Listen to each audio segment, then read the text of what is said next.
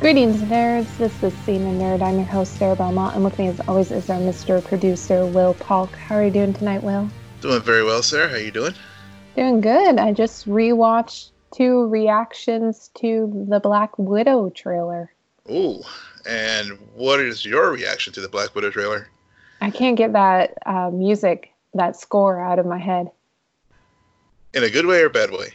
In a good way. I mean, I, yeah. I really like it. It's yeah it is um it is definitely its own identity which mm-hmm. i appreciate mm-hmm. um, but it's also not as out there as say wonder woman score where everyone now associates that sound with wonder woman yeah. and they should be but it's also it's almost too much and um, but I've noticed a trend where uh, female superheroes get a lot of really good scores. I remember liking Captain Marvel's score a lot because it had that alien element, and this yeah. has a very action, Mission Impossible, um, Bourne Identity, Bond type feel to it, but also um, it's almost elevated. Um, I don't know. I just, I really like the trailer. Let's yeah, it's yeah. a good trailer it is a good trailer. It is a good trailer, and and we can we've come to expect very solid trailers from MCU, and and this one definitely you know falls into that uh, as well. Um, you know, the, you, you, mentioned the score, and I actually I, I did I watched uh, the trailer again this evening before we recorded, and it is a very uh, memorable score uh, for a trailer, and really helps set the tone for this movie, especially you know uh, folks, eh, you know, whenever I first heard Black Widow, I was kind of mm, on the fence about whether or not we needed this film, uh, especially given that we we know her her end game, no pun intended, uh, but it, it it definitely has gotten me more interested. I, I, you know, before I was like, yeah, I'll, you know, I'll go see it because I'm a completist and and and all, but now I'm actually looking forward to seeing the film. Yeah, I Comic Con really changed my sentiment about this film when when Kai, Kevin Feige says that this will be necessary for the next phase, mm-hmm. and there's a reason why they're they're having it lead off the next phase, even though it is set um, during this space between Infinity War and Civil War. Um, that but there's a purpose. And i just have to have trust in that. And and they sold just the movie alone with that trailer. Um, florence pugh i'm really looking forward to seeing because she's starting to be in everything i watch right now. Mm-hmm. and she's on the rise and i like that. And scarlett johansson is just continuing to ride this wave of ultra like fandom and a celebrity who can do all genres and i think that's very cool. So i'm good. Uh, they there's a lot of trailers that keep dropping. Yeah. i mean mulan or james bond trailer dropped with rami malek. Yeah. I like that I'm, trailer. I'm not a bond person. It's a good trailer. Yeah. i am still not a bond person. And and i there are parts I, I mean I like Rami Malek playing the bad guy mm-hmm. and he had some good lines but does this look like how do I say this when I was watching the trailer I was like check check check yeah. check okay formulaic it just Bond is never going to be my thing and no matter yeah. how good the trailer can be I'm always going to see the it's never going to work for me. So so you can have your fun with that one, Will. Uh, I agree with you 100% as far as checking the boxes. It what I liked about the trailer, it it was just reminded me why uh, Daniel Craig has become probably my favorite Bond. Uh, it's the physicality of his characterization of, of and portrayal of Bond, his I, I, I know was, some people may find him as James, you know, very bland and uh, because he just doesn't emote with the, you know, one-liners that Pierce Brosnan did, for example, or even Roger Moore. But I, but I think for these times, he's he's the he, you know Bond is always the uh, you know whenever you look at those films, they're they're really like time machines because they do capture the moment and mm-hmm. the mood mood of the period that they were filmed in. And so I think you know Daniel Craig definitely captures that th- these times as far as as Bond. Uh, the other I liked Rami. Uh, you know I thought he did have uh, you know definitely is going to have some presence as as a villain. Uh, we know he can pretty much do just about anything now as far as uh, as far as his range as an actor. And mm-hmm.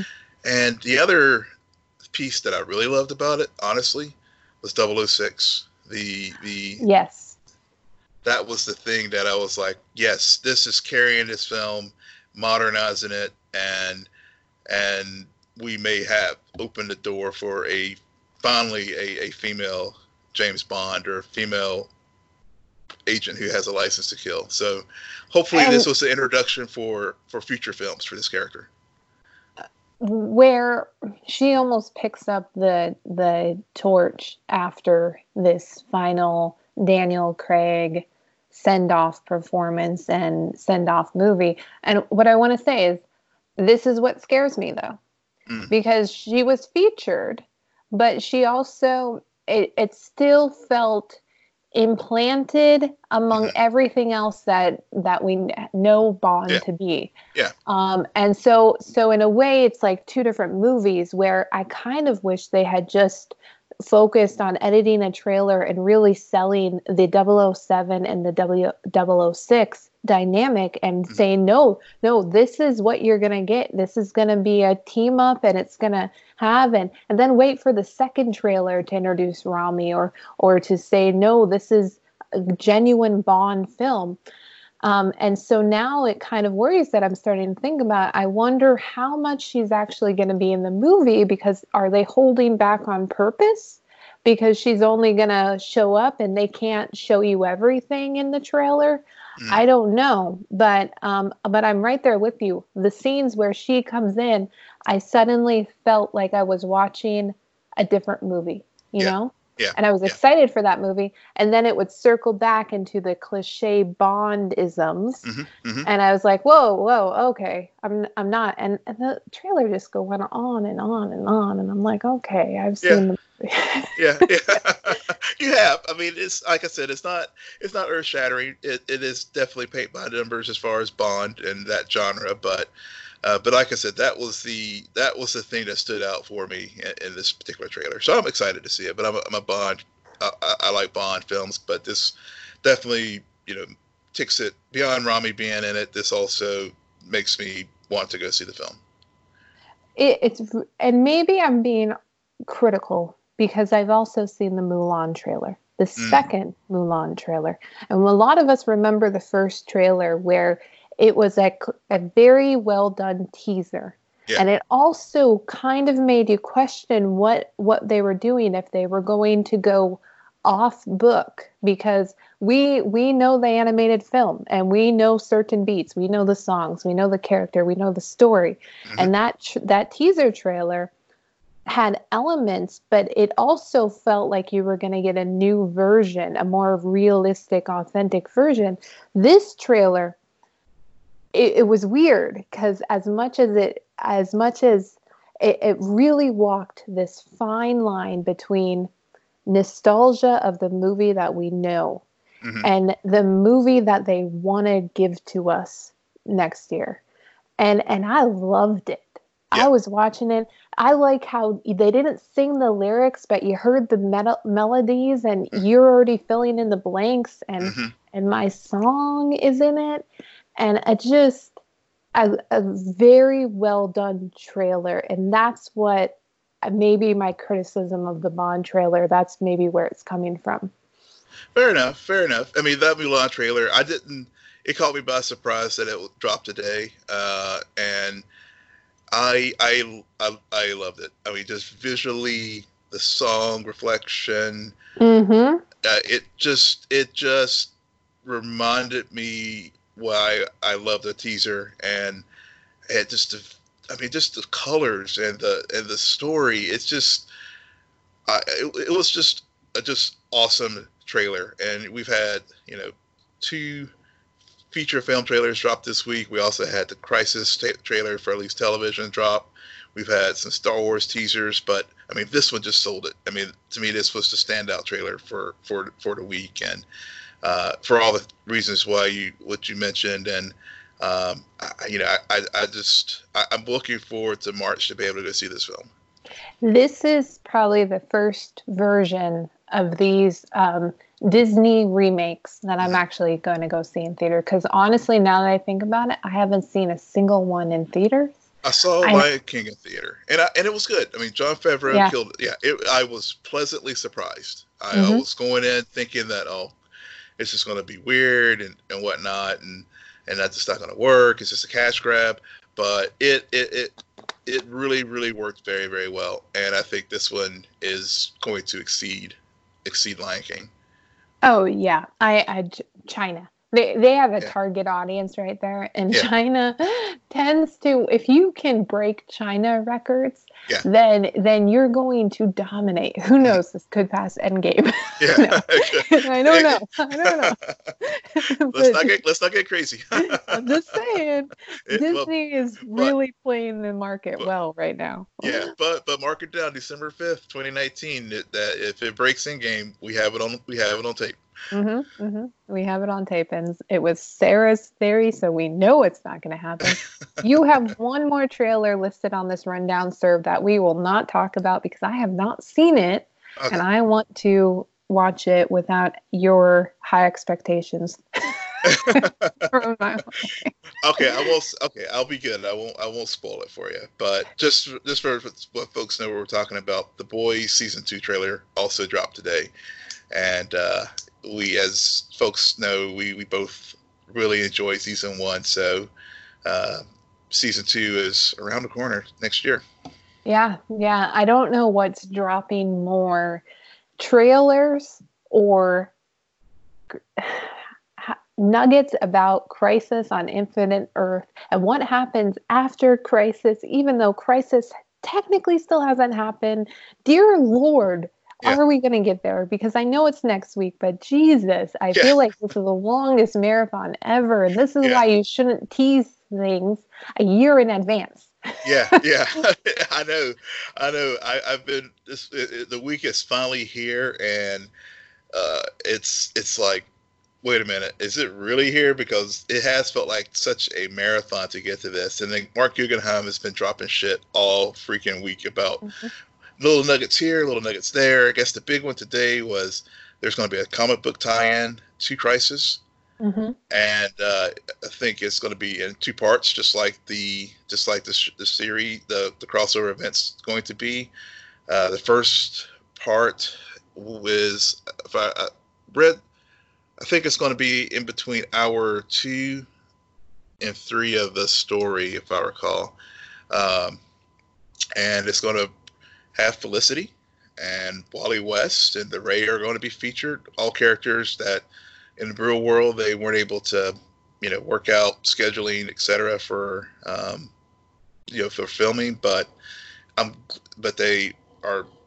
There's so much according to Guggenheim. There's so much story to tell that they decided to do this uh, comic tie-in with Marv Wolfman, who was the uh, author of the original uh, Crisis books back in the mid '80s. So uh, first one comes out the 15th of this month, and then the next one, uh, January 19, you can get them at Walmart, and then they'll go to the comic book general comic book shops in uh, February of next year. So I'm, looking forward to it. I mean, I you know it, will be nice to have this this additional tie-in with original content uh, for these characters, but also uh, they'll be bringing in some nuggets from other from the original Crisis as well as uh, I believe Infinite Crisis, a part of a hundred page mega size comic uh, for all the fans out there.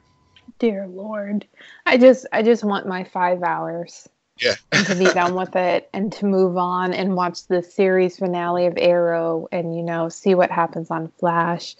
Um, before we get into Arrow and Flash, though, I've had a lot of craziness in my life right now. I've I've moved from Juneau to Fairbanks and now I moved out of my parents' house and m- living on my own now in my new house. And so I still feel in this crazy state of transition. So sitting down and watching TV has been kind of very hard. Earlier this week, I put on Batwoman, and initially I was not engaged in the episode, and then things started happening.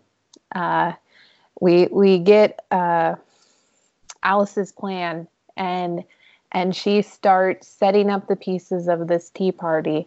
And mm-hmm. before you know it i'm hooked in the yes. episode. Yeah with sarah belmont like actually tweets out the night of an episode how great a freaking show it was then you know it was good. She yeah. was there yeah. I i take i i tend to do praise very not all the time. And so when something hits me it really hits me. But catherine's death the, this this is what I love about it. It is very, and you may not get this reference, Will, because for some reason you still haven't watched Game of Thrones. But um, there is a death in um, having to do with the Dorns in I think season four, se- no season five. Um, that Cersei is basically in place of Alice in this scenario. Cersei, of course, takes it 10 times further and makes it m- that much worse and sadistic than Alice did. But Alice is a DC villain. So we're going to get halfway there. Um, but very similar kind of thing mother and daughter. Um, you both took the poison. There's only an antidote for one. And, and I just, there was something about it that the show needed stakes. Mm-hmm. Catherine has been around She's also not innocent. She's never been necessarily the best character around. Um, she's never tried to take the place of of um, anyone's mom, but but she was there. She's a character, and she's not innocent. And and so to, to use her, and I love what this is going to do with Mary mm-hmm. um, and Kate and that relationship. And at the end, when when Mary says, "It was she worth worth it?" Yeah. Um, that's a lot of guilt because I I don't I don't know what's going to happen, but I'm very it was it was brilliant in my opinion what they did. Yeah, yeah, that definitely is the highlight well of the episode. The you know I was as as you know I was not a big fan of Mary as mm-hmm. a character, but this death of, of Catherine and and and and now looking back, it, I'm glad that they. At the time, I was annoyed by it, but I'm glad they set things up the way they did because mm-hmm. by doing that and how Mary wanted to be accepted by Kate and have this bond and you know doing all the goofy things and and whatnot, that whenever Catherine died and then they have the moment where Mary turns to Kate and say, says, "Was this all worth it?" It it just makes it more devastating. Right. Right. And and and really, you know, moving forward, you know, Kate having to carry that guilt around and how their relationship's going to fold the back half of the season because we were wondering like you can only we can only you know, ride the the wave of Alice's madness for so long but now they have this new dynamic between Kate and Mary and the revenge angle. And so, you know, I think the back half of you know, for for one B is going to be. I'm seeing how this unfolds. I don't know how it's going to unfold. I mean, it is a CW. You know, these shows have a way of everybody kind of making mending fences and whatnot. But I, I'm I'm hoping that they will, as they are trying to establish their own voice, they they take it in the opposite direction where there's going to be a rift and mm-hmm. it's not going to be easily resolved in this first season that it's going to take time for mary and kate to to establish some kind of relationship right right i i i really like that uh, the other part of that that i i thought was really hit the nail on the hammer was when Mary talked about how how many people in that clinic she saved, mm-hmm. and yet she couldn't save her own mom. Yeah. yeah. And and so part of it she's blaming Alice, mm-hmm. but she's also blaming herself because she knows her mom sacrificed herself and she's a doctor and she's supposed to save lives and yet she couldn't do it and and there's there's a lot i i think I, i'm with you there there needs to be a rift um and it's and just like how there was that rift between kate and her dad and by the end of this episode because they set him up alice Yeah. made this alice and mouse totally pulled all of the strings Mhm. so he would get caught at the end of it um, Yeah. and and make it seem like he was the one who poisoned Catherine and was the cause of her murder. And that also I thought was genius because yeah. Initially I was like, oh no, that's obviously Mouse posing, but it never occurred to me like, oh, they're gonna set him up Mhm. at the end of the episode. Yeah, uh, yeah, it was one of those things too. Uh, it, it, uh, I, I really liked the way they set, they, they established that, and you know, it was really at, at that moment when they was, whenever he was in the getting in the vehicle, was where I realized like, oh, he's, oh shit, they're they're setting, they're setting Mhm. Jacob Kane up, uh, and they did it, yeah, and, and taking the real Jacob off the table for a while and, and having him locked up in Mouse's and and and, and Alice's old dungeon. You, you know, again, was a very, very, very good movement, and you know, this show each week continues to get better and better, and, and it's because of those types of moments. So, uh, yeah, that was that was very well played. Yeah, yeah, I I really liked it. I um I like how we're this is one of the few shows right now on the CW where crisis is looming, yet this this episode was standout mm-hmm. across the board for me. It had nothing to do with crisis. Exactly, exactly, and it's been it's good. It's good. Other than the, yeah, I, I, I think, and that's you know, and even though I took it all, it, it really didn't ha- have much to talk about Black Lightning this week. That's another thing I've liked about it as far as the CW superhero shows is, you know, it's just been doing its own thing, and Mhm. Crisis is is is not even, a, you know, a whisper in, in that universe right now. So it's been nice actually to have those two these two shows deal with something other than crisis since uh, since Supergirl has been such a letdown. Yeah, yeah. I mean, I mean, Supergirl is, has been a letdown, but um, shout out to Melissa Benoist for her recent statement she Yeah. made about Yeah. being um, a survivor of domestic abuse and definitely, definitely. um, thoughts and prayers, and and I'm glad she she's communicated that and is using her platform. Mhm. Um, good Lord only knows how scary that is um, for somebody to do. Um, but that's what celebrities, you know, every now and then, um, those are the stories that need to be told from their Yeah. perspectives that gets the ball rolling in other areas and other movements. So, definitely. um, yeah, sh- Supergirl can be a letdown, but I blame the writers, not necessarily Melissa Yeah. for that. definitely not. Definitely not. Um, in other news, Arrow. okay, Arrow was fine this week. They went back to Lian Yu. Mhm. A lot of ghosts and a lot of haunting, and and it, it felt like Barry and Oliver switched places this week. Where a few weeks ago, when the seasons first started, I was complaining because all, every Flash episode was about Barry learning to accept his fate and and basically getting everyone else around him to accept his fate. Yeah. Um, and this week, that was Arrow in a nutshell. it was. this very like weirdly intimate scene between Diggle and um, Oliver, which I was just so melodramatic, and and I get it, but I also am. I don't know. I I'm kind of just like let's let's get popcorn, let's kill this guy and and move on and and I want to know what what how this all comes together because it's also interesting how um that little piece about the the stone that acco- the timeline we know, right? Right, Will? Right. Felicity gives that that to to Will. Mhm. Will uses it years later to go back to Lian Yu to find Roy, Mhm. and that was last season.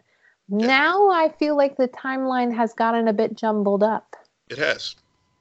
It has in two ways. I mean, because remember, the when we encountered Roy last season, and whenever he was only on Lian and they fast forward to 2040, he's he's he had both arms. Mm-hmm. Mm-hmm.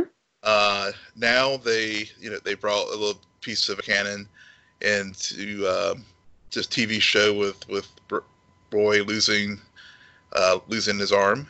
Uh, a little bit different circumstance than what happened in the comics, but again, it's they you know they brought those elements in and um, and also uh, like you like you pointed out the the stone uh, changing uh, as far as the the narrative with that. So I, I think it was way I think the the shifting of the timeline is, was uh, another way of showing the evolution and how time is still fluid in this universe, even though some things are predestined, like the crisis.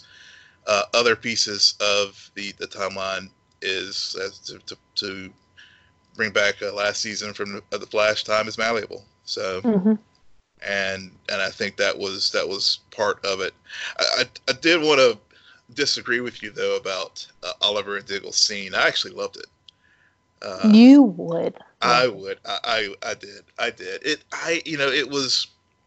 I've really like overall. I've really liked uh, this this season of Arrow. It, it's if there's a way for a show to go off on its own terms. This is this is how you do it.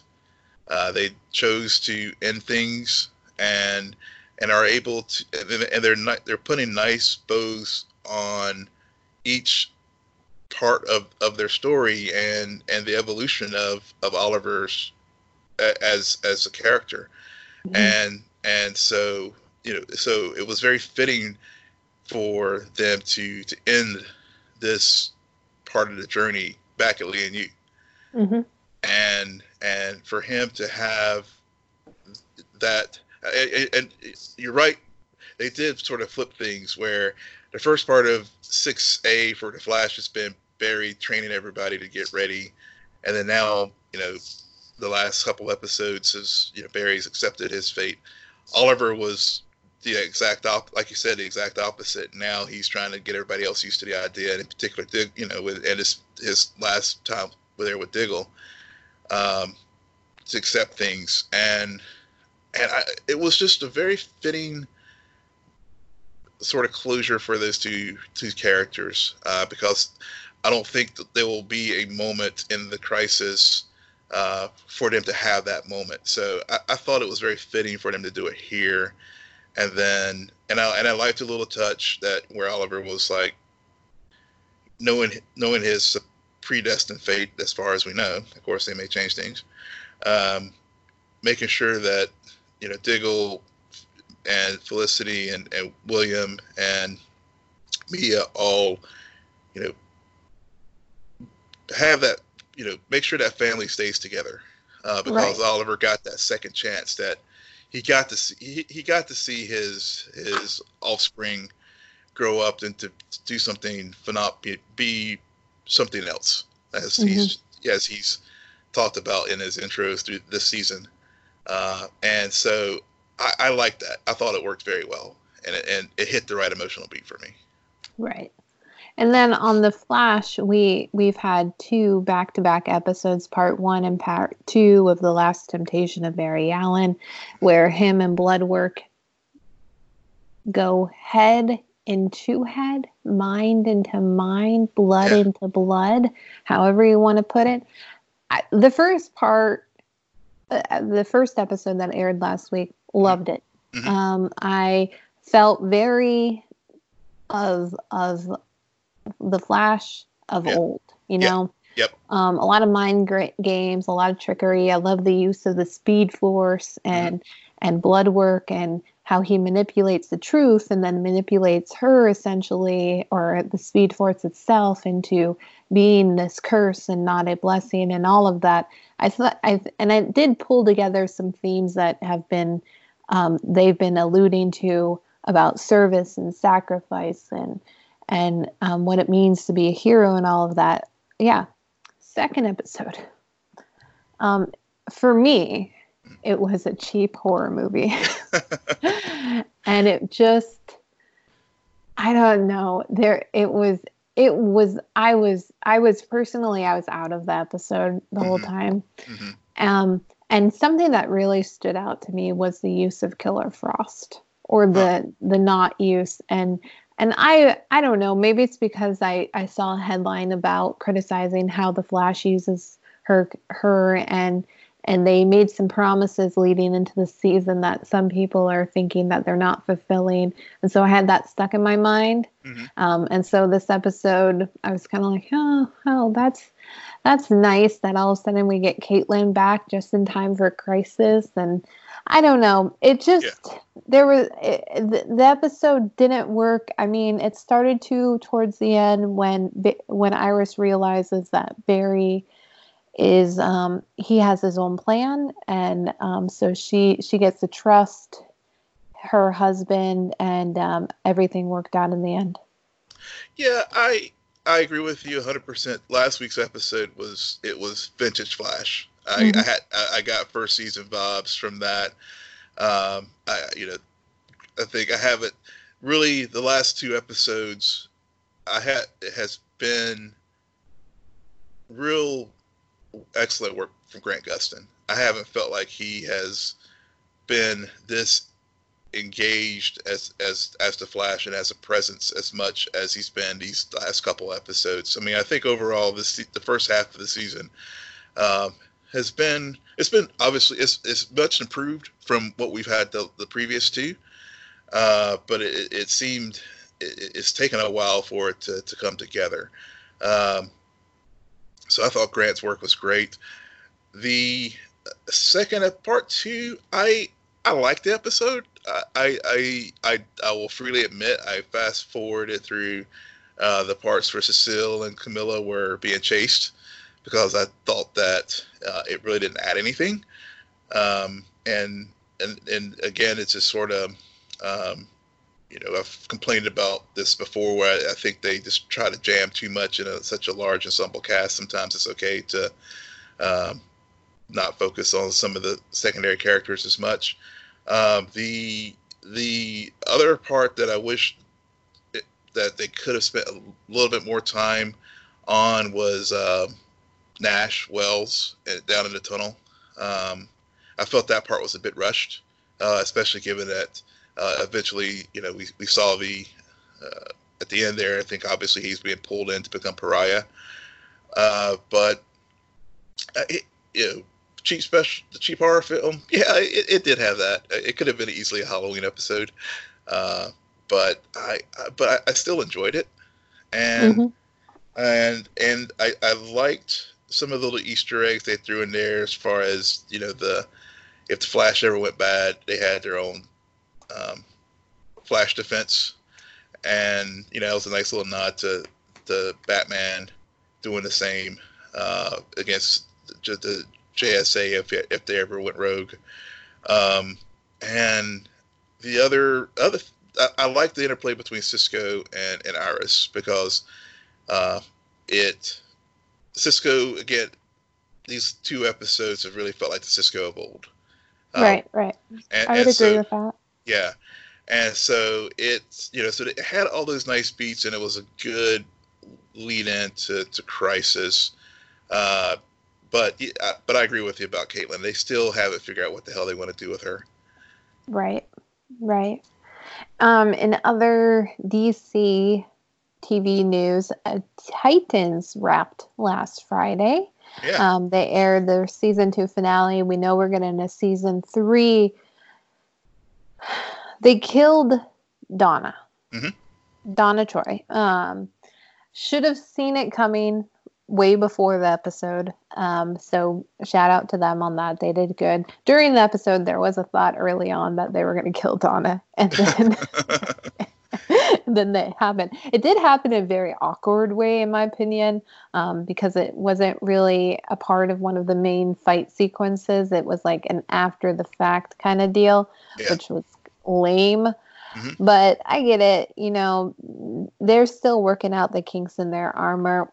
Clear setup of season three. We we knew that was coming with Black Star. Yeah. Very very excited to see that um, because Kory's becoming one of my favorite characters, if not my favorite character on this show. So I'm very glad that she gets to be focused on. Um, and essentially, it's just about Dick realizing that the Titans are his family and. Yeah. all of these people who were doing some bad things, um, they get back into it, and and the Cadmus brainwashing ends. Um, with some help from Bruce Wayne. Ravager is now. We don't know what happened to Jason Todd though. Yeah, well, you notice that? I know he just basically he was kind of he just stayed on the shadows at Donna's funeral, and then he just drives off on his motorcycle. Yeah, yeah. So so that's going to be a story thread about what happens with his character mm-hmm. or um, how he comes back because he definitely has some some ties. Ravager now is a part of the team, along with Superboy, and most importantly, Krypto. Yes. I've, I've missed that dog. I have for a while there. I was like, "Where is the dog?" And then he comes running by, and I'm like, "Thank the Lord, they need that dog." They do need a dog. They do need Krypto. We, yeah, yeah, Krypto's back. Gar's back. I, I, I, I, I liked parts of the finale. Uh, it, they still have it. They still have it stuck the landing. Mm-hmm. Um, I, I thought that. I mean, I loved that we, you know, we finally got we finally got Nightwing. Uh, it's been a slow burn getting to that point, and uh, and Dick showing up in in the Nightwing costume was great, but at the same time, I felt like we spent all this time with him trying to escape Bruce Bruce and Bruce's influence and everything. And what does he do? He goes to Bruce Bruce's uh, wardrobe costumer to, to build him a new suit of armor. And I'm like, duh. Yeah, yeah. And I'm like, uh, okay, could we come up? Yeah, I thought you were trying to get away from Bruce, but so it was a little, you know, I'm still, I mean, I'm still underwhelmed by by the Bruce Wayne and Titans, and so maybe that's maybe that's part of it too.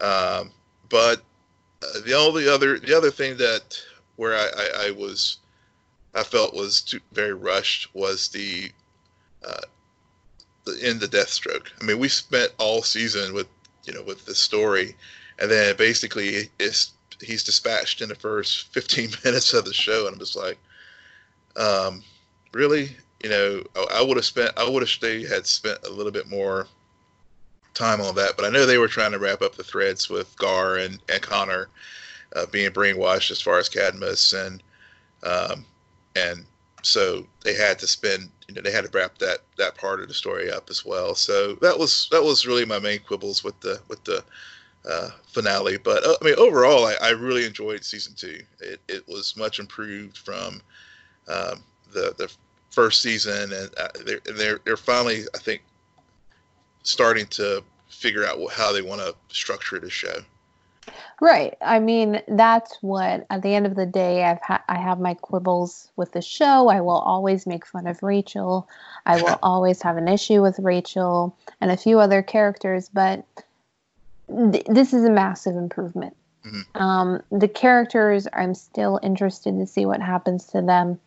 I, I'm kind of angry that they killed Donna because she was starting to become a really good character as well, very three dimensional, and then they yeah. They kill her. Oh, she didn't sleep with Dick, so obviously she's the one who gets killed. Yeah, Just saying there's a trend. Yeah. Um. Yeah. Don't worry though. I think if uh, if they if they say if they stay true to the comics, we haven't seen the end of Donna, Donna Troy. Right, right. Well, there's that too, and then we'll get into a few huge discussion about stakes. But essentially, um, because this was such a ginormous improvement on season one, I can only imagine what season three will be, considering there are some kinks for them to work out. Um, as long as they continue to to do that and not say, "Oh, we've cracked the code," because no, you haven't. Because you're exactly right. Killing Deathstroke, the first 15 minutes of the season finale and you're just like what well well we should have known that was coming considering they halfway through they introduce connor and then you go on this cadmus detour and you have to now you're juggling two massive storylines but mm-hmm. Yeah, I mean, it happened. L- glad it got renewed, um, and and glad we're sticking with the show. What else? Watchmen. Okay, I I haven't I haven't watched this episode, and we were talking about it during the pre-show. I am not in the state of watching Watchmen right now. it is so dense, and um, I I mentally and all, granted physically cannot take the dense and and it really annoys me because this summer I really wish this was a summer TV show because that's when there's nothing else on mm-hmm. and you just want to read a really good book and yet they wait until the fall where where it has to and it's not competing because I've seen the numbers, I've seen the reports. Watchmen is killing it on yeah. ratings. Yeah. I get it. It's not that. It's just that with with everything else going on, it's really hard to find time to sit down and really get into the show um, for me at least. And that's just because, I mean, you know more than others about what's everything that's going on with me right now. Yeah. So, so it's just, I, I watched the second last week's episode, yeah. but I also didn't really watch it. well, there was, I mean, there were some things that I think you could probably expand on with the nostalgia and Angela's journey into Will Reeves's life. It was i mean that episode last week and i and I, I, don't want to spoil for for you this this week as far as what happens. We could you could spend we could really spend a whole once you get a chance to really go back and rewatch it and digest what happens in last week's episode which uh you know we get we see the impact of the the nostalgia and, and the backstory of Hooded Justice. I mean, I thought that was brilliant how they took the comic book canon and completely twisted on itself, really got into these themes that they've been discussing all season as far as racism, and then you also throw in the homophobia with the two FBI, the two agents who were like questioning who they thought was the justice, and the themes of vigilanteism, and uh, you know Will Reeves' wife telling him, "Hey, um, you know you're not gonna get justice with a badge, but maybe with that hood." I mean, those it was just such such phenomenal, and I mean, I was like, it's it was one of those episodes after I finished watching, I I couldn't get to bed because I was just it, it, it was just so profound and just touched me in so many ways, uh, and how they the story that they told in that episode, and and of course I had to have my Sarah Belmont director filter on when Angela was jumping out the window and and how how how Regina King just emoted so much in mm-hmm. in in that sequence. So I mean, I, I, know you're still digesting it and stuff, and and all, but I, mean, I just I just really love that episode, and I you're right, there is so much on right now. This show would have been so. I wish they would have put it on this summer because um, I, I feel like it's it's it's, it's doing obviously tremendous numbers and, and ratings, but I feel like now with the Mandalorian being out, it, it coming on at the same time, it, it's kind of getting people are watching it and they're talking about it and it's buzzworthy, but you know I don't it's it, but it still feels like kind of cultish like as well.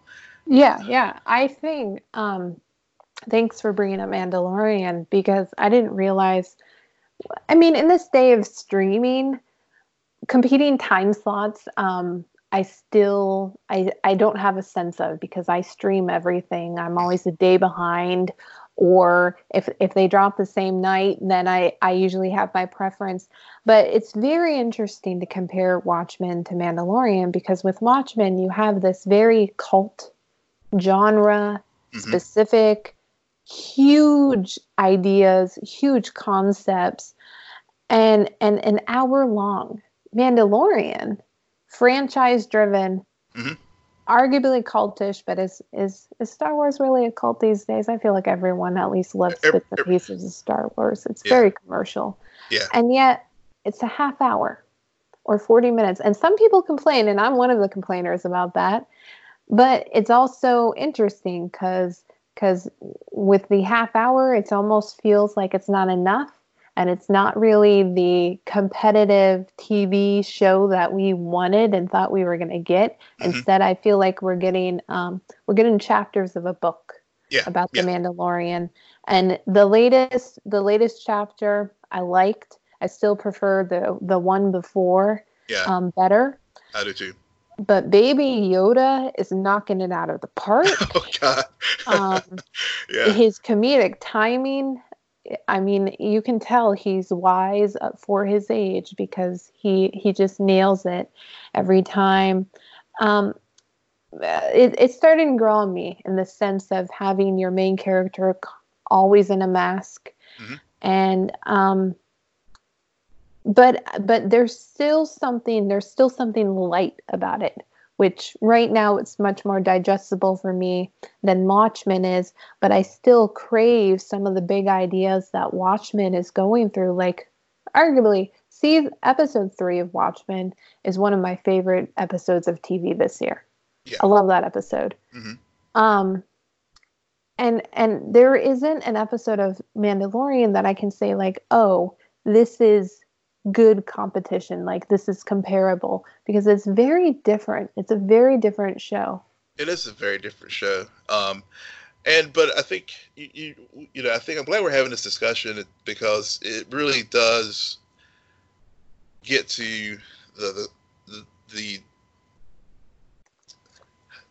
you know how fandom approaches things because both of these shows, you know, Watchmen, you have people who are like so wedded to the comic book, and you know, it was like sacrilege as far as the things that they were doing. And now, you know, with what they did with Hooded Justice and and really telling a grand story about you know how people deal with superheroes and and and the through lines of dealing with trauma and and and and generational issue generational issues with things like racism and homophobia and other things like that. And it, it you know so on a platform like a comic book show and we've talked about this before with other shows like cloak and dagger that dealt with serious issues on, on a scale but watchmen takes it to like the next level.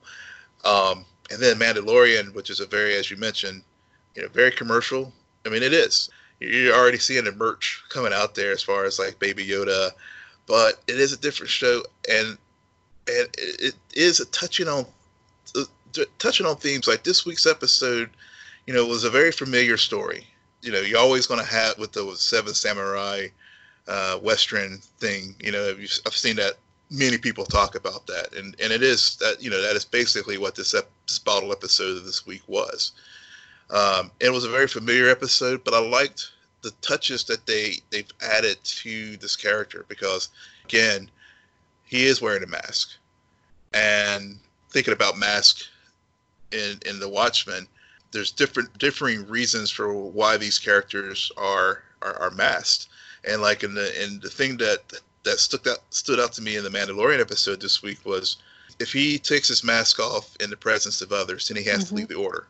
And you know so i was like huh you know that's that you know that's that adds a, a, a level of depth to this character that you know once you get past the glitz and you know commercialism of Star Wars, that's a really kind of profound thing. Like you know I gotta think about this. Like he you know he could take the mask off and have this perfect life with this this this character this young this woman he met on this planet and be done with all his responsibilities, and Baby Yoda can just you know have his playmates, and they all live happily ever after. But that's a huge sacrifice that he would have to make if he did so.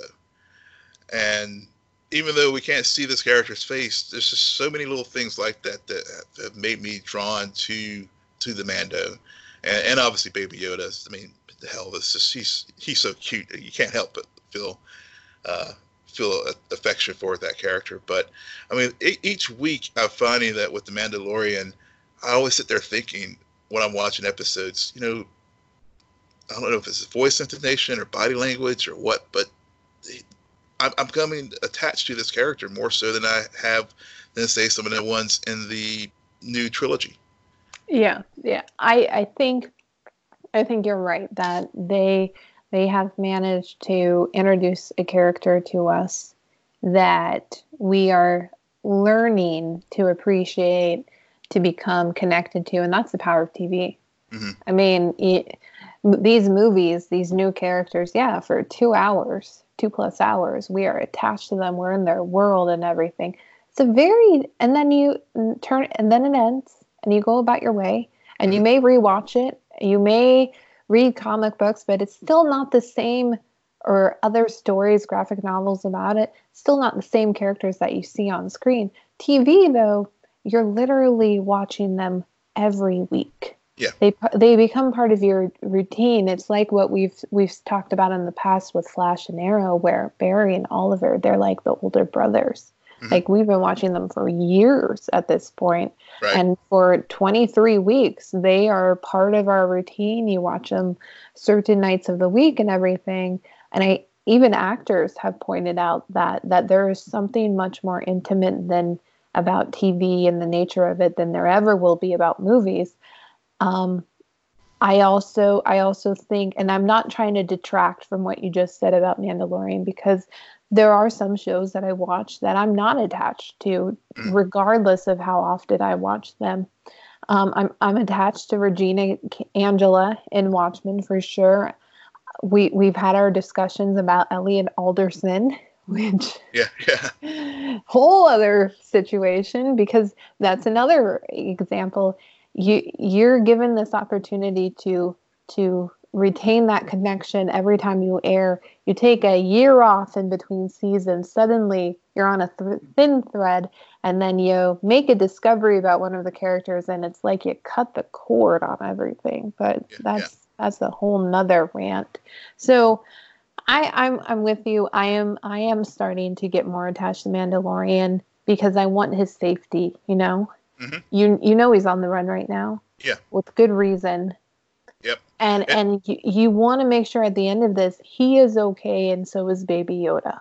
Exactly, exactly. And it's and it's such a it's such a simple story, but it's just the way that they have and like you said it is like a chapter in a book so you know each week you're just like okay i can't wait to get to the next chapter i mean i've gotten to that's how i've gotten at least for me uh, how i have gotten to with this with this show and it's um, what we need right now because with everything else like we were just talking before and i was complaining because watchmen is such a dense connected universe multi-layer yet political um, plot points to it, and yet also we're we're focused on this DC extended universe with that's leading to this giant crossover event, and yet you sit down and watch a 30 minute episode of Mandalorian, it is a breath of fresh air. It is. It is. It is very. It is. It is. Um, it's a timeout from all of the other white noise that is going on with TV right now. Yeah. Yeah. Yeah. And and yeah and yeah you know, it's uh, I just I just want my baby Yoda plush toy. mm-hmm. You would. All right. Well, I think that's it for us tonight. This has been a great conversation. Will, why don't yeah. you tell our listeners where they can find you? Yes, you can find me at Will M Polk. That's W I L L M P O L K. You can find me at SJ Belmont, S J B E L M O N T. Please follow our crew on Twitter at Scene and Nerd. Friend us on Facebook, follow us on Instagram, but most importantly, rate, subscribe, and comment on Apple Podcasts, SoundCloud, YouTube, and Spotify. Good night, Geek Out. You're welcome.